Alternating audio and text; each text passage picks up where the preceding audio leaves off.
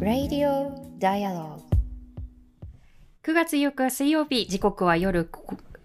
ごめんなさい。頭から噛みましたね。すみません。はい、もう一度仕切り直します。はい、9月8日水曜日、時刻は夜9時を回りました。ダイアログ for People が配信しています。Radio Dialogue。本日の MC を務めます、フォトジャーナリストの安田なつきと、佐藤慶です。こんばんもよろしくお願いいたします。よろしくお願いいたします。先日はね、あの、冒頭ちょっと声の質がね、あの、パイプをくぐもったようなそうそう、なんか水の中からの声みたいになってしまってますけれども。今日はちょっと気をつけてるので大丈夫ですかね皆さん、あの、クリアに聞こえているでしょうか？あの、信じつつ。レッドソックスさん、野球中継を途中で切り上げてきました。ありがとうございます。ます恐れ入ります。あの、皆さんから私たちの家の外の虫の声って聞こえてますか？ちょっとね、リンリン出ちゃってるんだけリンリンリンリンっていう声聞こえたりしますか、ね、夜な夜なね、最近大きくなってきたというか、もう空を見上げてもね、高くなって鱗雲で秋模様だなっていう感じですね。ねえ、やっぱりちょっとほっとする瞬間が必要と言いますか、うん、あの、やっぱりこう報道を見ているともう総裁選一色ですね。ほぼほぼ、はい、という、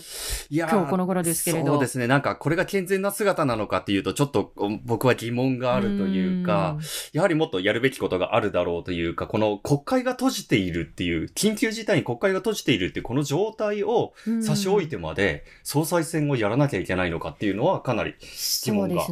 僕は感じてしまいますね。それだけでやっぱりこう政治的な空白がさらなる空白になりますし、まあその誰が選ばれるのかっていうことももちろん大切ではあるんですけれども、うん、やっぱり首相が変わったところでこれまでの問題がリセットされるわけではないですからね。ね。はい、やっぱり積み残されたもの、あれ、うん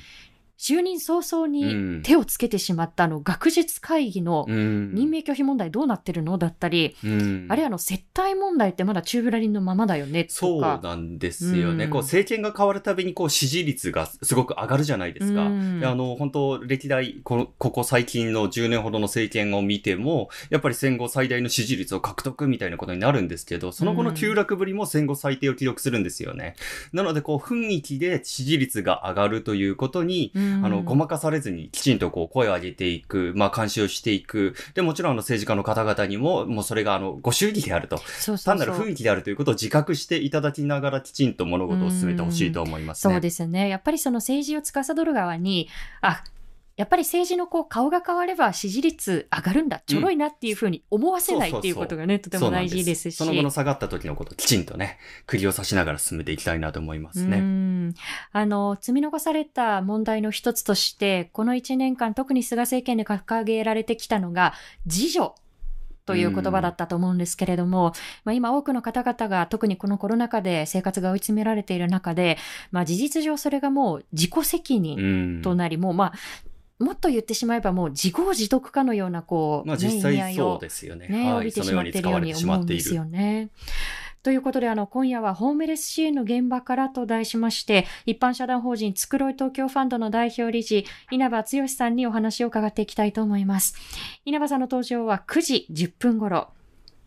え今日もあのすでにたくさんのメッセージをいただいていますけれども、メッセージは YouTube のチャット欄や、そして Twitter、ハッシュタグ D4P。4は数字の4ですので、D4P で皆さんの声を寄せてください。この後21時40分頃、までお付き合いいただければ幸いです。えということで、まずは今週のニュースの中から気になったものを一つ、今日はピックアップしていきたいと思います。すねはい、今日は一つ、えー、アフガニスタン情勢です。えー、皆さんも日々あのニュースなどで目にされていると思いますけれども、先日、このタリバンですね、新たにこう政権に復帰したこのタリバンが暫定政権の名簿を発表しました。えー、各国報道機関でも様々な反応が出てますけれども、えー、先日までこのタリバン、この新政権の展望に関して、えー、国内の多種多様な勢力の代表を起用し、包括的な政権を目指すとアナウンスを続けていたんですね。で、あくまで、あの、これは暫定の政権ではあるんですけれども、まあ、主要ポストはタリバンの幹部に占められており、えー、女性も含まれていない、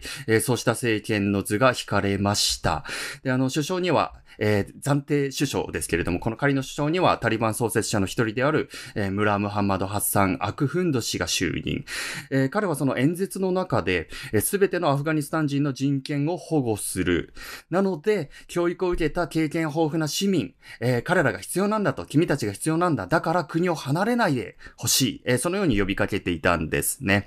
で、あの、こうした意向を反映してか、北部の都市マザリシャリフでは数百人のアフガニスタン現地人の方々が、えー、国外退避のためにチャーター便で立とうとしていたんですけれども、タリバン政権により許可されず退避できなかったとのことです。であの、現在アフガニスタン各地ではタリバン政権に反対する抗議デモが起きてるんですね。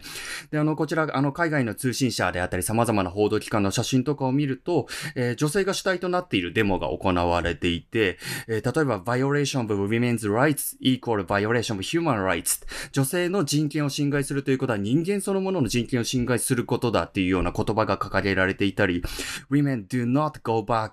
こう20年前のこのタリバンのこの圧政に戻るなんてことは絶対に許さないぞという、えー、そうした声が示されています。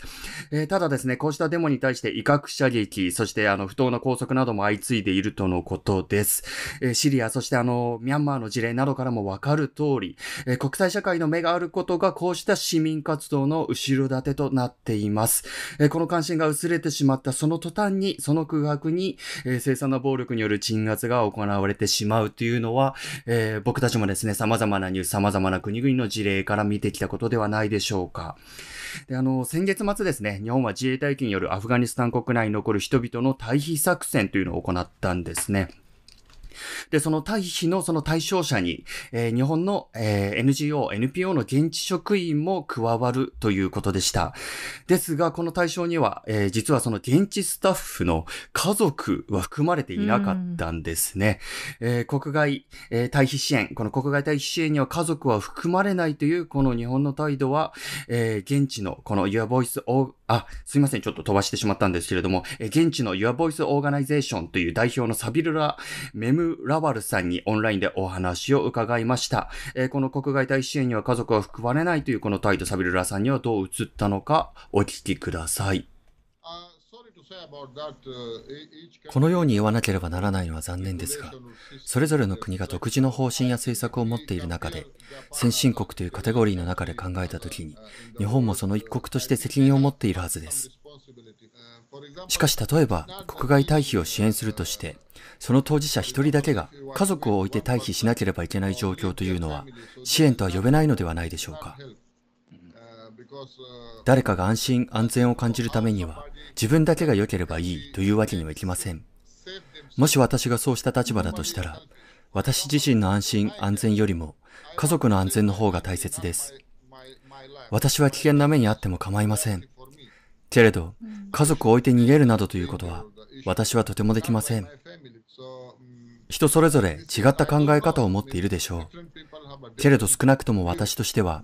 国外退避の援助は一人だけ、家族は置いていかなければならないという日本の方針には賛同できません。人は一人で生きているわけではないのです。それぞれ大切な人々と共に生きているのです。国によってそれぞれ違う方針を持っているのは当然でしょう。けれど人間として人権を軸として考えたときに、こうした方針は間違っているのではないでしょうか。はい、お聞きいただきました。えー、こちらのサビルラさん、アフガニスタンの東部ジャララバードに拠点を置く NGO で活動されています。えー、女性に対する識字教育支援などを行ってるんですけれども、やはりこうタリバンに政権が変わってから、果たしてその活動が継続できるのかどうかということがわからないということで、現在一切活動できていません。んあの、政権が変わった途端にですね、あの、こう、タリバンからこう、電話がしょっちゅうかかってきたり、あの、事務所だけではなく、家までも兵士がやってきたりということがあったみたいですね。どうですか、安田さん、この最近のアフガニスタン情勢は？そうですね。その、まあ、退避が遅れたということで、やっぱりじゃあ憲法を改正しなきゃっていう非常にこう、安易なこう、紐付けの論なんかもこう、聞こえるんですけれども、やはりそれは論点ずらしだと思うんですよね。で、そもそもその日本に関わるその現地職員を、まずやっぱりこう、喫緊の課題として、あの、いち早く救出しなければという意識が、どこまで政権の中で共有されていたのか。で、私はこの初動の遅れというのは、今まで日本が命の危険から逃れてくる人たちに対して、固くこう文句を閉ざしてきたということで、やっぱり無関係ではないと思うんですよね。で、あの、近日中にあの、私たちも記事を出そうと思うんですけれども、例えばその20年前、アメリカの同時多発テロが起きた直後に、アフガニスタンから難民申請を日本でしていた方々がもう突然拘束されて収容されてしまうという事件も起きましたし、うん、その当時そのアフガニスタンのこう難民の人たちをこう、まあ、調査するインタビューして、この人たちが難民該当性があるのかどうかということをまず調査する入管側の審査官ですよね。うん、がアフガニスタン情勢をこう裁判の中でこれ明らかになってるんですけれど、うん、ほとんど分かっていなくて、で、タリバンという組織をタリバン族ってって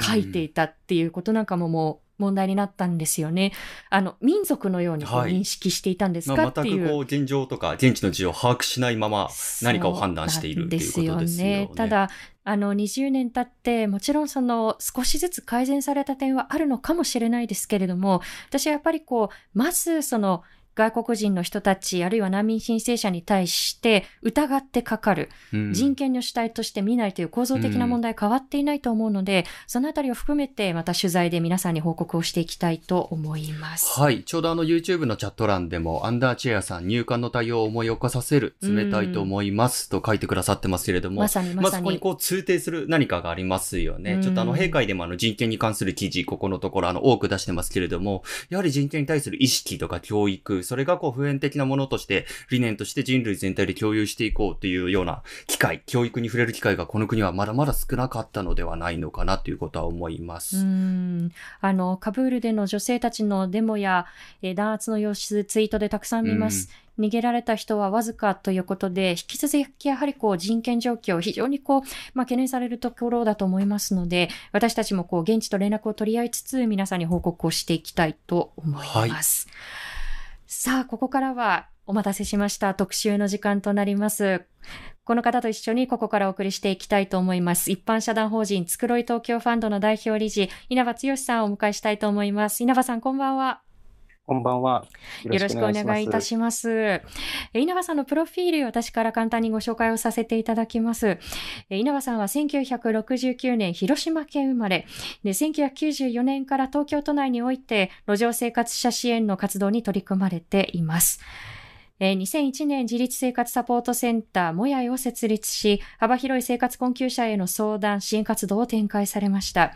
2014年まで理事長を務められています。そして2014年につくろい東京ファンドを設立して、空き家を活用した低所低所得者向けの住宅支援事業に取り組まれています。これまでに貧困パンデミック、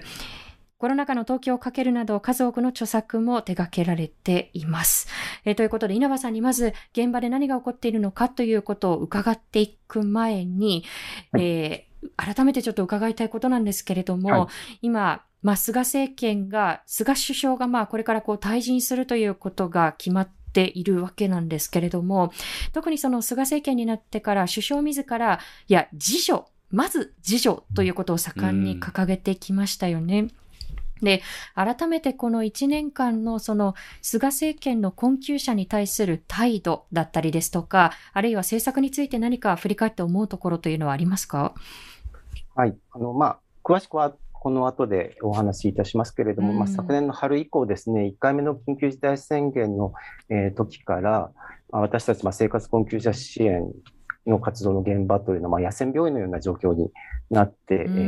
ー、いまして、まあ、仕事をつまる失う方々がですね、まあ、急増しているという状況にありました。でも昨年の春の時点から、私たちはもう、えー、自助も共助も限界だと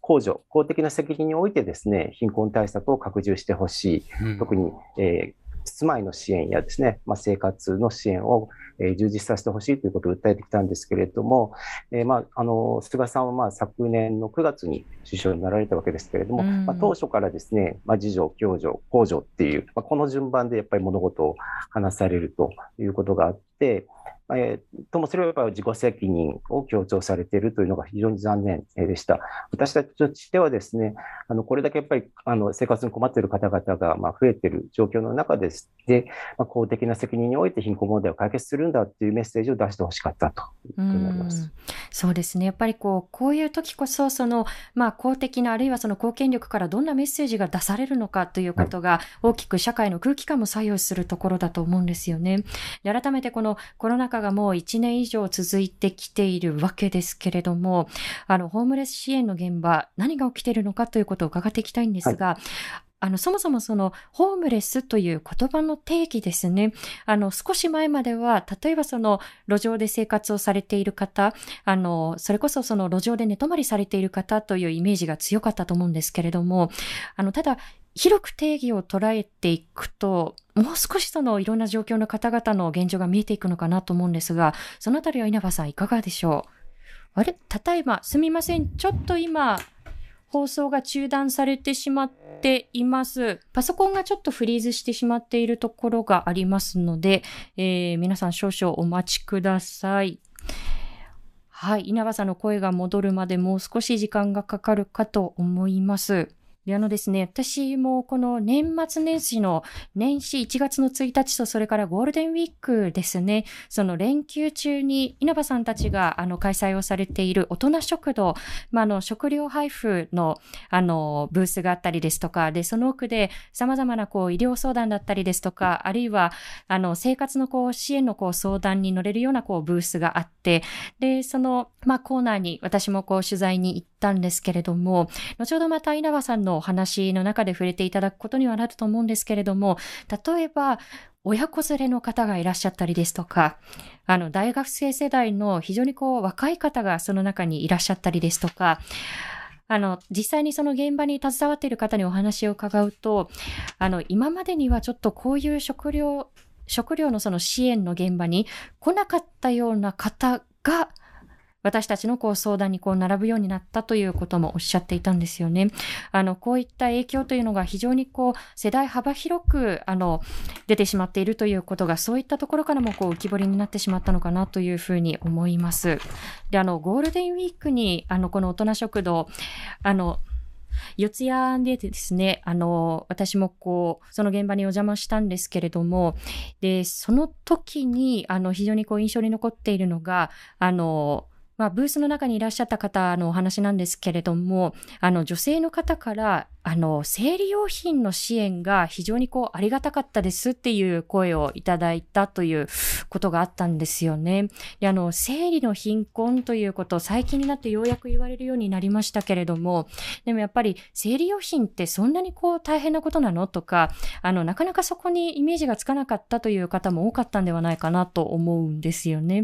でもやっぱり生理用品って、あの、自分たちのこう、体の清潔を保つために、あるいはその体の健康を保つためにめにこうなくてはならないものの一つですし、それがやっぱり意外とやっぱりこうコストかかるんですよね。で、そのやっぱり必需品のはずなのに、あの、それを買うことによってじわじわとこう生活を削られてしまうという視点に、あの、ようやくこう最近声が上がるようになったかなというふうに思います。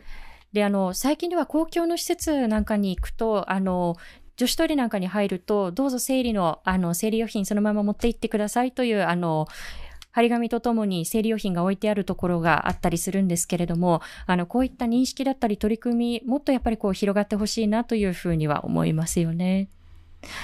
さあ、どうでしょうか？今ちょっと接続の回復にあの、努めているところなんですけれども、お待たせいたしました。ということで、稲葉さんごめんなさい。お待たせしました。こちらのトラブルで申し訳ありませんでした。あの、聞いてくださっている皆さんも待っててくる、ま、お待ちいただいてありがとうございました。ちょっとあの、先回りして、あの、お話ししてしまったようなところもあったんですけれども、改めてあの、先ほど伺っていたのが、あの、ホームレスという言葉の定義ですね。あの、路上で寝泊まりをしている方々のことだけを指すのでではないんじゃないかというお話で止まっていたと思うんですけれども、その続きから稲葉さん伺っていただいあの伺ってもいいでしょうか？はい。すいません。あの、えっ、ー、と、どこまで聞こえてたか ちょっとわからないところはあるんですけれども、まあ、あの、ホームレスっていうのはも、もともと、まあ、英語から来た言葉でして、えー、まあ、自分の権利としえ主張できる住居を持っていない状態のことを指すということになります。で、一つ重要なのは状態だということですね。ホームレスっていう名前の人がいるんではなくて、ホームレス状態になってしまっている方々がいるということです。で、もう一つはですね、日本の場合、ホームレスというと、あの路上とか公園とか河川敷とか、屋外で寝てる人たちだけを、まあ、ホームレスというふうに、まあ、行政用語としては、え定義しているんですけれども、まあ、私たちは広い意味でのホームレス状態というふうに言いますけれども、例えばまあネットカフェに寝泊まりしている方や、えー友達のうち、知人宅などをですね、転々としている方などもですね、まあ、自分の権利として、ここは授業ですよっていう場所を持ってない状態ですので、まあ、広い意味でのホームレス状態にあるということになります。で、今日はまあ、そうしたその広い意味でのホームレス状態にある方々の状況についてお話しできればと思っています。うんあのどちらがより厳しいという意味ではなくて、あの例えばその駅だったりですとか、あるいはその河川敷で寝泊まりされている方々というのは、あそこにこう、路上で寝泊まりしている方々いるなというふうにこう、まあ、目に留まることがあると思うんですけれども、例えばそのネットカフェにこう寝泊まりをしていたりですとか、あの最近なんかこうレンタルスペースだったり、あるいはそのトランクルームにあの寝泊まりしている方もいらっしゃるというふうにこう報道で私も触れることがあるんですけれども、そうした方々のこう現状って、やっぱりより見えにくいものなのかなというふうにも感じるんですけれど、そのあたりはいかがでしょう？はい、コロナ禍の影響というのはまあ非常に深刻でですね、うん、えー、まあ、もともと、あの、都内、まあ、各地で、えー、ホームレス支援団体による炊き出し、食料支援が行われてますけれども、えー、今、どこの地域の炊き出しでもですね、コロナ以前に比べると、まあ、2倍から2.5倍の方々が集まるようになっています。で、コロナ以前はですね、あの来られる方のほとんどがまあ中高年の単身の男性、まあ、50代、60代のえー、男性の方が多かったんですけれども、まあ、今年に入ってからはですね、まあ、10代、20代の方の姿を見かけするってことは本当に珍しくなくなってきましたし、あと女性の方や、まあ、家族連れでこう支援あの食料支援に来られる方もいらっしゃいます。あと外国籍の方の貧困も広がっててですね、まあ、支援現場でもそうした本当にこうえーまあ、世代も、えー、国籍も性別も超えてですね、こう多様な方々が困窮されているという状況になってきています。そうですね。あの、例えばその、私も大人食堂という皆さんの取り組み、先ほどお話をさせ、あの、させていただいたところだったんですけれども、その外国籍の中でも、例えば仮放免、在留資格を失って、でもその収容施設の外で生活をするということだけを認められているんだけれども、で、働くということがこう許可されない、保険にも入れないという立場の方々が、もうどうしようもなくなってこう相談に来たというケースも見受けられたりしましたよね。あの、そういったこう、いろんなこう世代だったりですとか、あるいはそのより脆弱な立場の方々がこう、さらに追いやられてしまっているという現状が、はい、あの、そこからも見受けられると思うんですね。で、あの、差し支えない範囲で、例えばなんんですけれども、稲葉さんのところにはこう日々様々なこう相談が届いてくると思うんですけれども、あの具体的にどういった声が稲葉さんのところに届いているのか、そのあたりはいかがでしょ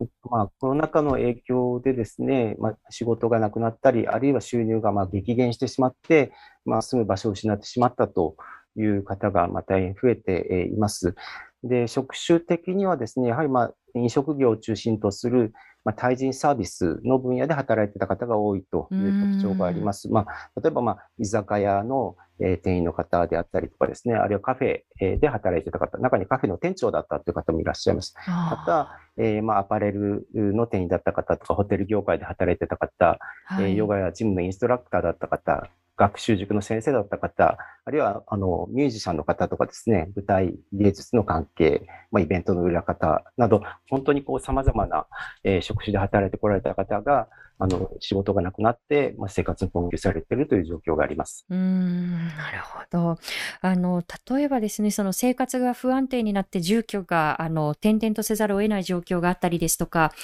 まあ、あるいはその、まあ、路上で生活をせざるを得ない状態になっていくと、様々なその公共サービスから取りこぼされてしまうような状況に陥ってしまうと思うんですね。で、あの、1年前を振り返ってみて、あの、10万円の一律給付というものがありましたよね。まあ、先ほどその挙げたような仮放免中の方々というのはそもそものこう対象外だったと思うんですけれども、はい、あのこの10万円の定額給付の中にはその受け取れなかった方もいらっしゃったんではないかなと思うんですがそのあたりはいかがでしょう？はい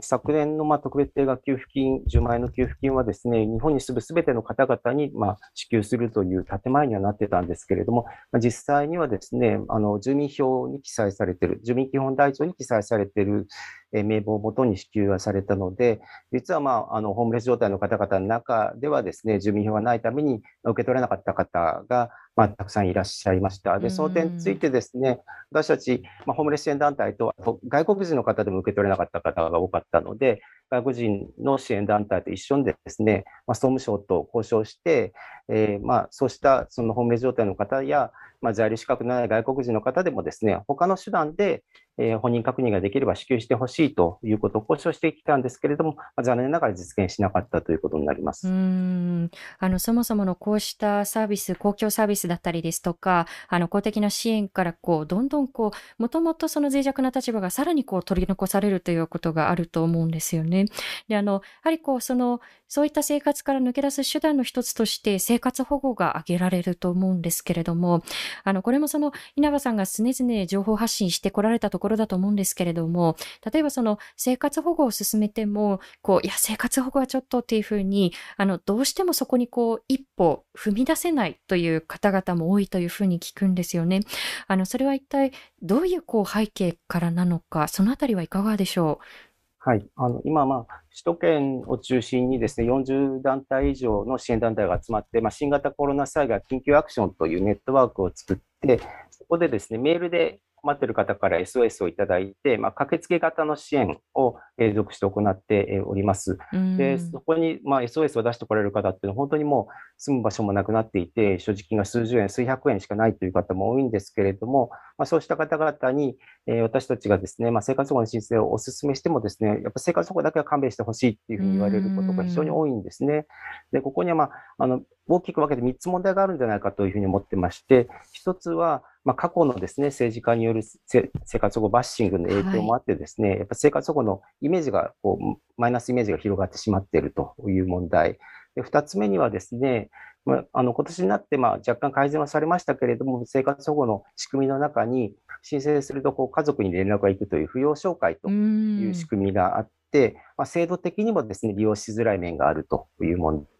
と3つ目にはですね、えー、首都圏の福祉事務所ではですね、住まいがない方が生活保護を申請するときに、民間の施設に入ってくださいというふうに言われることが多いんですけれども、まあ、この民間の施設の中にですね、えー、まあ複数人部屋、中にこう10人部屋っていうような、えー、まあ非常に居住環境が劣悪なまあ、いわゆる貧困ビジネスと言われるような施設があってですね、えー、このコロナ禍でですね、やっぱそういう IBM の施設に入るのは怖いという声もよく聞きます。そうした本当にいくつものハードルがあって、なかなか生徒の利用に結びついてないという問題があると思います。うんあの東京都では、そういった生活困窮者の方々に対して、そのビジネスホテルのこう利用をあのできますということを、そういった措置をなされて、そういった措置がなされていたと思うんですけれども、あのそれは現在、どの程度こうクリア、あの、機能しているのか、そのあたりは稲葉さん、ご覧になっていていかがですか？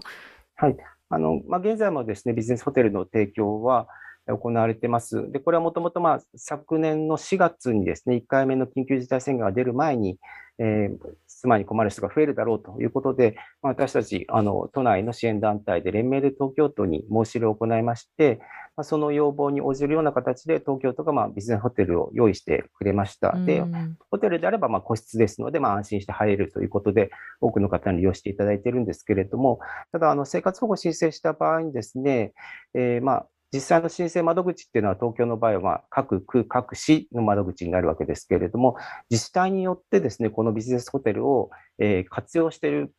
自治体とそうでないところがあってですね、えー、実は、まあ、あの窓口によって格差が生じてしまってい。ます。はい、でしかも、まあ、あの私たち支援者がこう一緒に申請に付き添っていって、ホテル出してくださいというと、まあ、出る場合が多いんですけれども、えー、そうでなくて、まあ、困っている方が一人で行った場合はですね、相変わらず、えー、IBM の施設に入ってくださいっていうふうに言われることもあってですね、このホテルがまあ十分に活用されてないという問題もあります。うんなるほど。その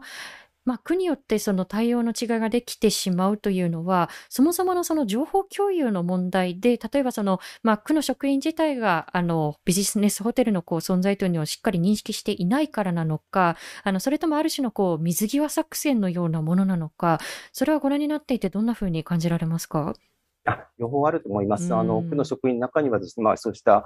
ホテルが東京都から提供されているということを、あの、情報として知らなかった、まあ、昨年の時点ですけれども、知らなかった、私たちが言われて初めて知ったという方もいらっしゃいましたし、また、やはりその、えー、職員の中にもですね、ホームレス状態にある人たちに対するこう差別意識、偏見があってですね、えー、その、あの、まあ、あホテルを提供するということに対して、まあ、どっかやっぱ贅沢だっていうふうに考えてるんじゃないかと。いうふうに、まあ、疑うような対応をされる方もいらっしゃいます。うん、ともすればですね、まあ、これはまあコロナ以前からなんですけれども、まあ、ホームレスの人たちに対してはですね、えー、役所の職員が、まあ、あの住まいがないんだから、えーまあ、屋根があるだけでもありがたく思いなさいとこう言わんばかりのですね対応をしてですねなかなかこう、えー、居住環境きちんとしたあの住まいを提供するというような、えー、対策を行ってこなかったという歴史がありますので、それがまあ今も引きずっている面があるかと思います。なるほど。あの、そういったまあ偏見、まあもっと言えばその差別意識ですよねっていう点で、あの、非常にこう物議を醸したのが先月、メンタリストの大悟氏の差別発言だったと思います。あの、彼はですね、その、まあ動画の中で辛口発言みたいな、あの、こう建前で、で、ホームレスの命、方々のホームレス状態の方々のその命を切り捨てるようなこう発言を動画の中でしてきたと思うんですよね。で、あの、辛口とか、あの、そういう問題に私はすり替えないでいただきたいというふうに考えていて、はい、まあ、明らかな差別発言だったというふうに私は感じていたんですが、ああいったその、命をこう選別して一方をこう切り捨てるようなこう発言に対して稲葉さん当時どういうふうに捉えていらっしゃいましたか？はい、あの、まあ、大悟氏の、えー、発言内容を最初に知ったときはですね、ちょっと、ま、もう言葉にならないぐらいですね、えー、ショックを受けました。本当にひどいなと。えー、もう、あの、批判をする、えー、言葉がですね、すぐこう出て、あの、来ないぐらい、まあ、ひどい発言だなというふうに思ったんですけれども、まあ、こうした発言によってですね、あの、私たちがま心配したことがま2つありまして、うん、1つはですね、まこの差別発言はまホームレスの人たちに対するものと生活保護の利用者に対するもの両方あったわけですけれども、はい、えー、実はまホームレスの人たちに対してはですね、ま過去にあの襲撃事件が多発しているという問題があります。えー、まあ、あの、国内でですね、あの、路上生活される方がま増えたのは90年代の半ばからなんですけれども、実は95年以降ですね、まあ、東京、大阪、名古屋、まあ、大都市部を中心にですね、まあ、主にこう、まあ、若者たちが、えー、ホームレスの人たちをこうゲーム感覚で襲撃するという事件がま多発していまして、まあ、95年以降ですね、26年間で24人の方の命が奪われています。で、実際、まあ、あの、私自身もですね、何度かそうした襲撃事件によって、まあ、命を奪われた方が出た、その現場に行ってですね、えー、地元の方と一緒にこう、えー、追悼集会を開いたりとこういう活動を行ってきたんですけれども、えー、そうしたあの背景があるにもかかわらずですね、まあ、影響力のある方、やっぱインフルエンサーの、えー、YouTube で非常に人気のある方がですね、あの、そうした差別を煽るえー、発言をすることによって、まあ、ヘイトクライムが、まあ、助長されるんじゃないかと、誘発されるんじゃないかということを大変心配しました。でもう一つはですね、あの、先ほどもお話したように、まあ、生活保護の利用に関してですね、まだまだ、あの、心理的なハードルが非常に高いという問題が、えー、あります。で、コロナ禍ではですね、10代、20代の若い方の相談というのも多いんですけれども、そうした方々に、えー、どういうルートでこう私たち民間の支援団体のことを知りましたかっていうふうに聞くとですね、実は YouTube っていう方が結構いらっしゃるんですね。はい、まあ、私たちの支援団体の活動が、まあ、テレビで、えー、ニュースで紹介されて、そのニュース動画が、まあ、YouTube にアップされて、それを見てですね、まあ、こういうところは信頼できるだろうと思って連絡をしてきたという方がたくさんいらっしゃって、まあ、今今の若い世代の方ってなかなか、まあ、テレビとか新聞を見ない、特に、まあ、ネットカフェ生活をしているたりするとですね、そもそも新聞やテレビにアクセスできない、えー、わけですから、やはり YouTube っていうのは非常に大きな情報源になっていると。で、その YouTube 上でこうしたあの生活保護利用者に対する差別発言を行われることによってですね、ますます、まあ、制度の利用が遠ざかってしまうんじゃないかと。困ってても、えー、まあ、生活保護を利用すると、こういうふうに見られるっていうふうに思ってしまってですね、あの、制度の利用申請をこう躊躇する人が増えるんじゃないかと。まあ、その結果、えー、まあ、間接的にこう命が奪われるんじゃないかと。まあ、その2点をですね、非常に心配しました。うん、その、ただでさえその生活保護を躊躇される方が多い中で、さらなるこうスティグマになってしまうんではないかということと、はい、あとはその暴力に対する旗振りですよね。ここにこう暴力を振るっていい対象ががいるぞっていうことになりかねない。あの、今、あの、YouTube のコメント欄で、令和さん、えー、確かバス停で襲われた人がいたねっていうことなんですけれども、はい、そうなんですよね。昨年の11月に、その、路上生活をしていた60代の女性がバス停で休んでいるところに、まあ、暴行されて、暴力を受けて亡くなったということがありました。で、これ自体も非常にこう深刻なことだと思うんですけれども、ただやはりこう、路上生活されている方々というのは、あの、非常にこう、声を出しづらい立場にいらっしゃる方々だと思うんですよね。はい、で稲葉さんよくご存知だと思うんですけれども、あの、こうしておそらくニュースになってくる、報道されるというのは、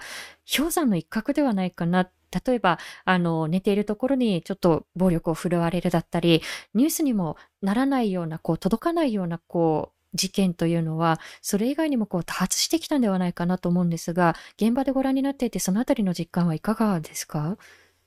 はい。あの、まあ、先ほど、まあ、の、95年以降ですね、えー、襲撃によって24人の方が亡くなられているという話をさせていただきましたけれども、えー、実はその背景にはですね、まあ、実際怪我をしたとかですね、えー、石を投げられたっていうようなケースはその何百倍もあるというふうに考えています。で私たちが、まあ、あの都内各地でですね、夜回りの活動を行ってます。まあ、路上生活されている方々にまあ声をかけて歩くという活動を行ってますけれども、その中でもですね、えー、例えばまあ夏休みだとですね、えー、こう花火を打ち込まれたとかですね、石を投げられたといったような、え被害に遭っている方、まあ、よく声をお聞きします。え2014年に、まあ、以前ですね、あの、都内のホームレス支援団体で調査をしたところ、え全体、野宿されている方の、まあ、4割の方が何らかの被害を受けた経験があるというですね、あの、アンケート結果も出ておりますので、まあ、こうしたことがまたこう多発しないかということは大変心配しているところです。うん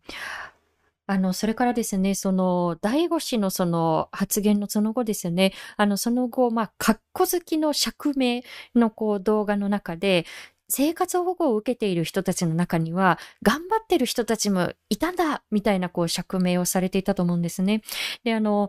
その中であの稲葉さんがそれに対するリアクションとしてあの書かれていたことが私非常に印象的だったんですけれども、はい、生存権だったり、あるいはその人権というのは、頑張っていることのこう対価として与えられるものではないんだという非常にこう大事な投げかけだったと思うんですけれども、改めてそういった方々のその人権だったり、その生存権のあり方についてはどんなふうに捉えていらっしゃいますか？はい。あの、まあ、先ほど生活保護のお話もしましたけれども、うん、生活保護制度の中には無差別平等の原則というのがあってですね、これはあの生活に困窮した理由を問わないっていうえ理由を問わずに、今困ってれば誰も使えるっていうのが生活保護制度になっています。ただその一方で、私たちの意識がその制度に追いついているのかなっていうのは私よく考えるんですけれども、えー、ともすればですね、まあ、今回の大悟さんの釈明に限らずですね、えー、まあ、生活に困っている人に対して、こう、まあ、努力している方もいるとかですね、頑張っていれば、あ人もいるっていうような言い方がされるんですけれども、えー、それはまあ逆にこう裏を返せばですね、頑張ってるように見えない人はじゃあ切り捨てていいのかっていう話になってしまうわけで、その頑張っているように見えるか見えないかっていうところでこう線引きをしてしまうということ自体がやっぱり問題だというふうに思っています。えー、努力してるっていうふうにまあ見ようと見えまいと、すべての人に生きる権利がある。あの健康で文化的な生活を送る権利があるっていうところから私たちは出発しないといけない。まあ、そういった意味で、あの生活保護法って1950年に今の法律できたんですけれども、うん、1950年の法律にまだ私たちの意識が追いついてないっていう、そこまでやっぱり私たちの人権意識をこう更新していかなければいけないっていう問題があると思ってます。うん。あの、今、ツイッターの方でもですね、リー・シラヤマさんが、えー、コメントくださっています。えー、もし自分が路上で生活せざるを得ない立場であったとしたら、率直に命の危機を感じると思う。実際に影響を受けて差別的な行動を起こしてしまう人もいるかもしれない。本当に怖いです。ということですけれども、やはりこう、安易な発言によって、そもそものこう、人権教育がない中で、これはゲーム感覚でいいんだと。この人たちは攻撃してもいいんだ。そういう意識が広がってしまう。そうしたきっかけがあちこちにあるんじゃないのかなっていう恐怖は、この、本当に情報が溢れている時代の中で危機感を僕自身も感じました。うん、なので、やはりこう、稲葉さんが先ほどおっしゃったような、その全ての人たちにこう生きる権利があるんだっていう前提に立ちながらのこう支えっていうのがこう不可欠だと思うんですね。あの、厚生労働省のホームページの中で、生活保護というのは、あの、権利なんだということが記載をされて、で、それはあの、小さいけれども、こう、大切な一歩だという声が支援現場の方々からも上がったと思うんですけれども、生活保護っていうのをこう、非常にこう、大事な軸としながらも、あの、それと付随して、あるいはその並行して、どんな支援がじゃあ現場で求められているのかということ、特に稲葉さん、住まいということを軸にした支援を続けていらっしゃると思うんですけれども、改めてそのあたりはいかがでしょう？はい。まあ、生活保護と申請は国民権利ですっていうですね、あの広報をまあ厚生労働省が始めたことはですね、私たちも評価してますし、もっともっとあの広報を強化してほしいというふうに思っています。そうした形でこう生活保護をもっとこう利用しやすくするのと同時にですね、まあ、その手前でですね、住宅の支援、を充実させてほしいというふうに考えています。で今あの、まあ、ずっと昨年の春からですね、コロナ禍が広がってですね、ステイホームことが呼びかけられていますけれども、残念ながらですね、こう、ステイするホームがない、住まいがない状態の方が増えています。ですので、今必要なのはですね、あの、まずは住まいを失わないようにするための支援。えー、例えば、まあ、あの住居確保給付金という制度があります。はい、これはまあ生活保護の手前でですね、家賃を補助する制度なんですけれども、これをもっともっと使いやすくしてほしいと。今だとまあ期間が限定されていたりとかですね、まあ、要件も若干緩和されてはいるんですけれども、まだまだ使いづらい点がありますので、そうした住宅支援を拡充してほしいと思っています。あと、すでにもう住まいを失ってしまった方もいらっしゃいますので、うん、そうした方々にはですね、えー、住宅の現物給付も考えてほしいと。例えば、まあ、住まいを失った方々に対して、あの、実は私たち、まあ、作ろい東京ファンドでは、民間のアパートの空き室を借り上げて、それをシェルターとして提供するという事業を行っているわけですけれども、はい、別にこれは民間でなければできない事業ではないわけですね。で、行政に対してですね、私たち、まあ、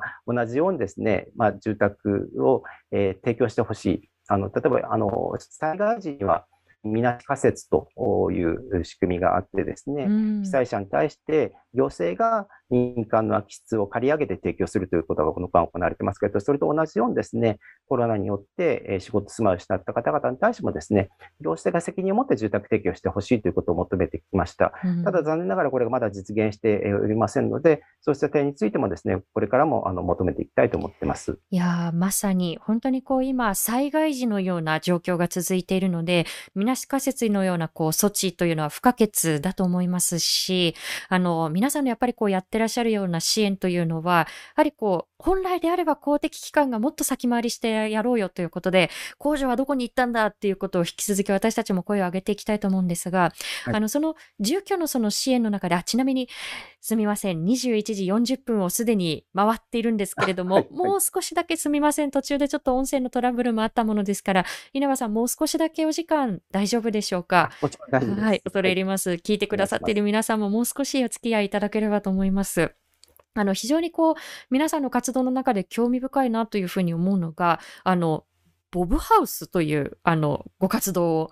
なさっていらっしゃいますよね。はいはい、あの、皆さん、あの、ボブという名の猫という本、これ映画にもなっていますけれども、ご覧になったことがあるでしょうか？あの、非常にこう不安定な生活を送っていた青年が、ある時、まあ、ボブという名の、まあ、そのままなんですけれども、猫に出会って、で、やはりこう、彼とのやっぱりこう、時間っていうものを一つのこう、生きがいにして、少しずつこう、歩みを進めていくという実話なんですよね。で、あの、ボブハウスの活動というのは、ペットと一緒にその住居にこう入れるというご活動だと思うんですけれども、あの、なぜこういった支援の、まあ、必要性を感じられたのか、稲葉さん、そのあたりはいかがでしょう？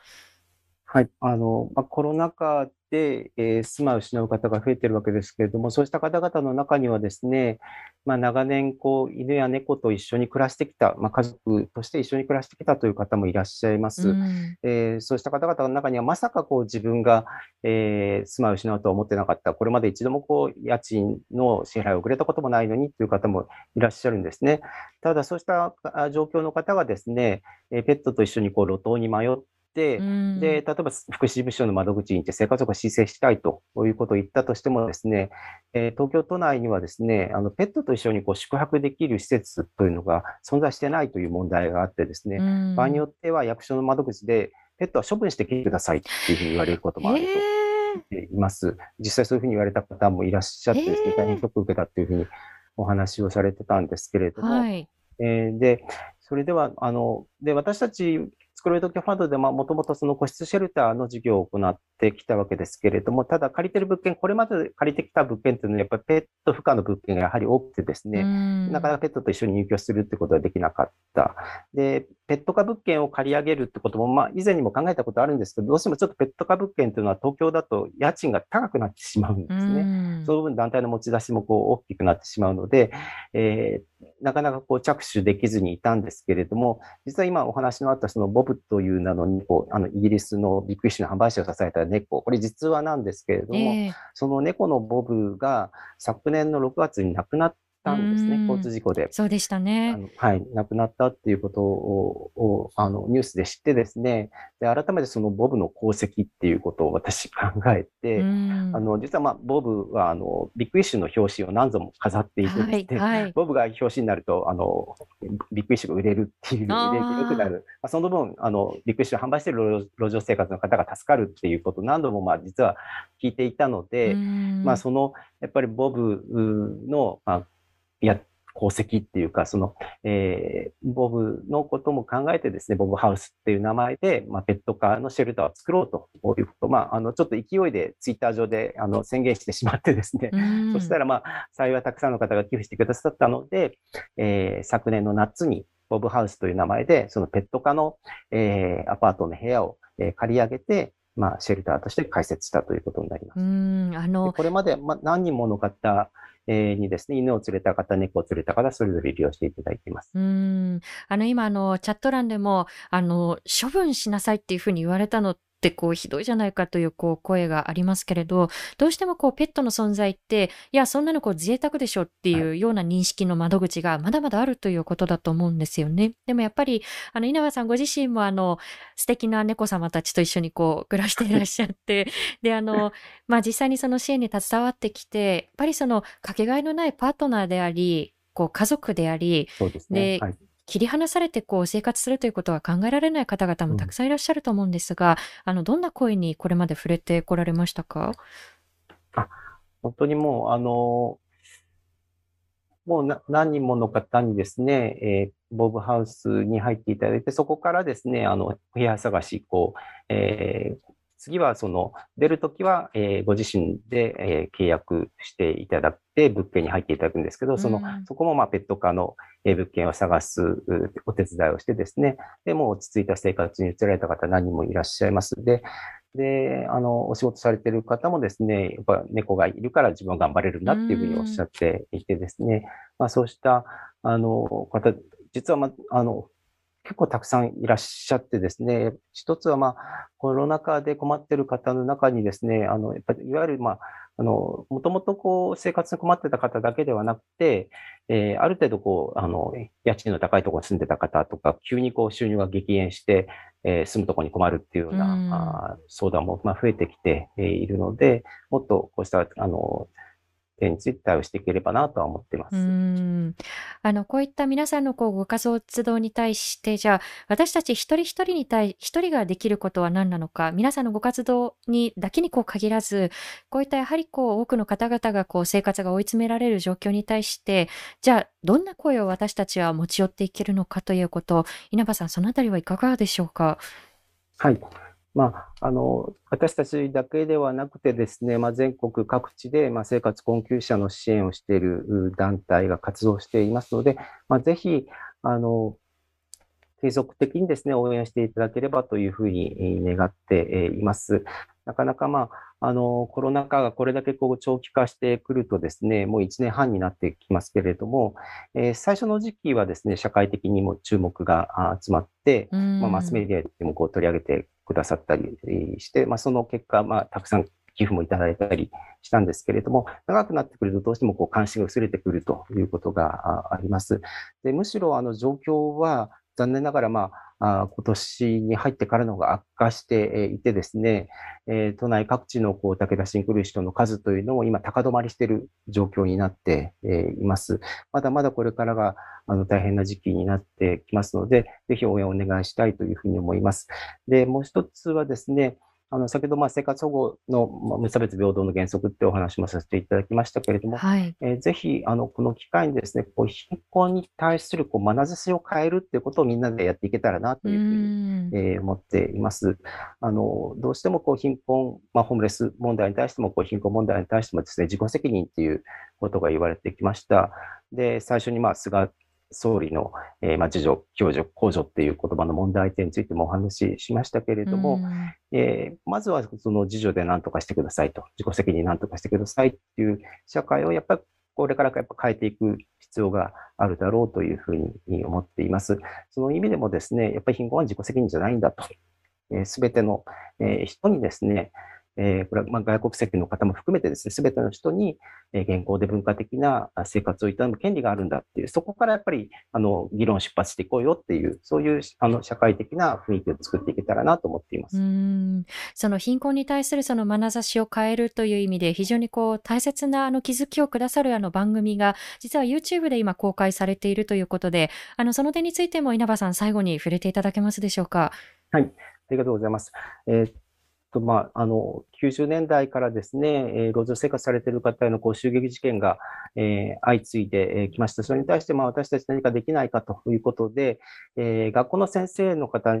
もにも協力いただいてですね、ホームレス問題の授業づくり全国ネットという団体を作っています。うん、で、こちらの団体ではですね、ホームレス問題のこう人権に関する授業、こう出前授業をやっていくということを、えー、取り組んできておりまして、私自身も小学校、中学校、高校と、えー、実際、あの、えー、路上生活されている当事者の方とか経験者の方と一緒にこう出向いて授業に行ってきたということがあります。で、このホームレス問題授業づくり全国ネットではですね、学校の授業で使える、えー、30分の、えー、あの、ドキュメンタリーの番組を作っています。はい、でホームレスと出会う子どもたちっていう、えー、映像なんですけれども、えー、ぜひこちらをですね、今 YouTube で9月末まで、えー、無料公開しておりますので、この期間にぜひご覧いただければというふうに思っております。はい。あの、ホームレスと出会う子どもたちで皆さん検索をしてみてください。9月末まで YouTube で無料配信中ということなんですけれども、あの、私もこの番組拝見して、あの、子どもたち、特にやっぱりこう、回数重ねて夜回りをしている子どもたちが、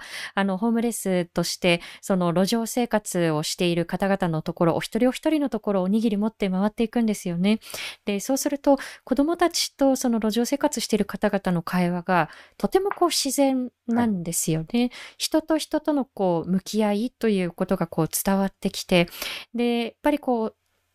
路上生活している方々が子供たちにこう、ぽつりぽつりと、あの、実はこう、暴力を受けてとか、あの、実はやっぱり気力、気力がなくてということを吐露していたりということがありました。眼差しをこう、変えていくという意味で、とても大切な気づきを気くださる番組だと思いますので、ぜひ皆さんも検索をしてみてください。はい、ちょうどですね、あの、ツイッターでも、のこさんがですね、稲葉さんのご紹介に先立ちまして、こちらをシェアしてくれています。あ、この YouTube の番組ですね。はい、はい。で、どこでもこういうことができるわけじゃないけれども、皆がこの子たちのように優しい心も出たらいいなと、えー、書いてくださっています。ホームレスとは状態を表す言葉に過ぎず、その人となりを表すものではない。この言葉に触れてるかどうか、それだけでも眼差しというものは変わってくるのではないのかなと思いますので、ぜひ皆さんご視聴の上、周りの方々にもシェアしてくださればと思います。はい。ということで、あの、稲葉さん、まだまだ厳しい現状続いていくと思いますけれども、ご活動のお話だったりですとか、現場からの声、またぜひこの番組でも伝えていただければと思います。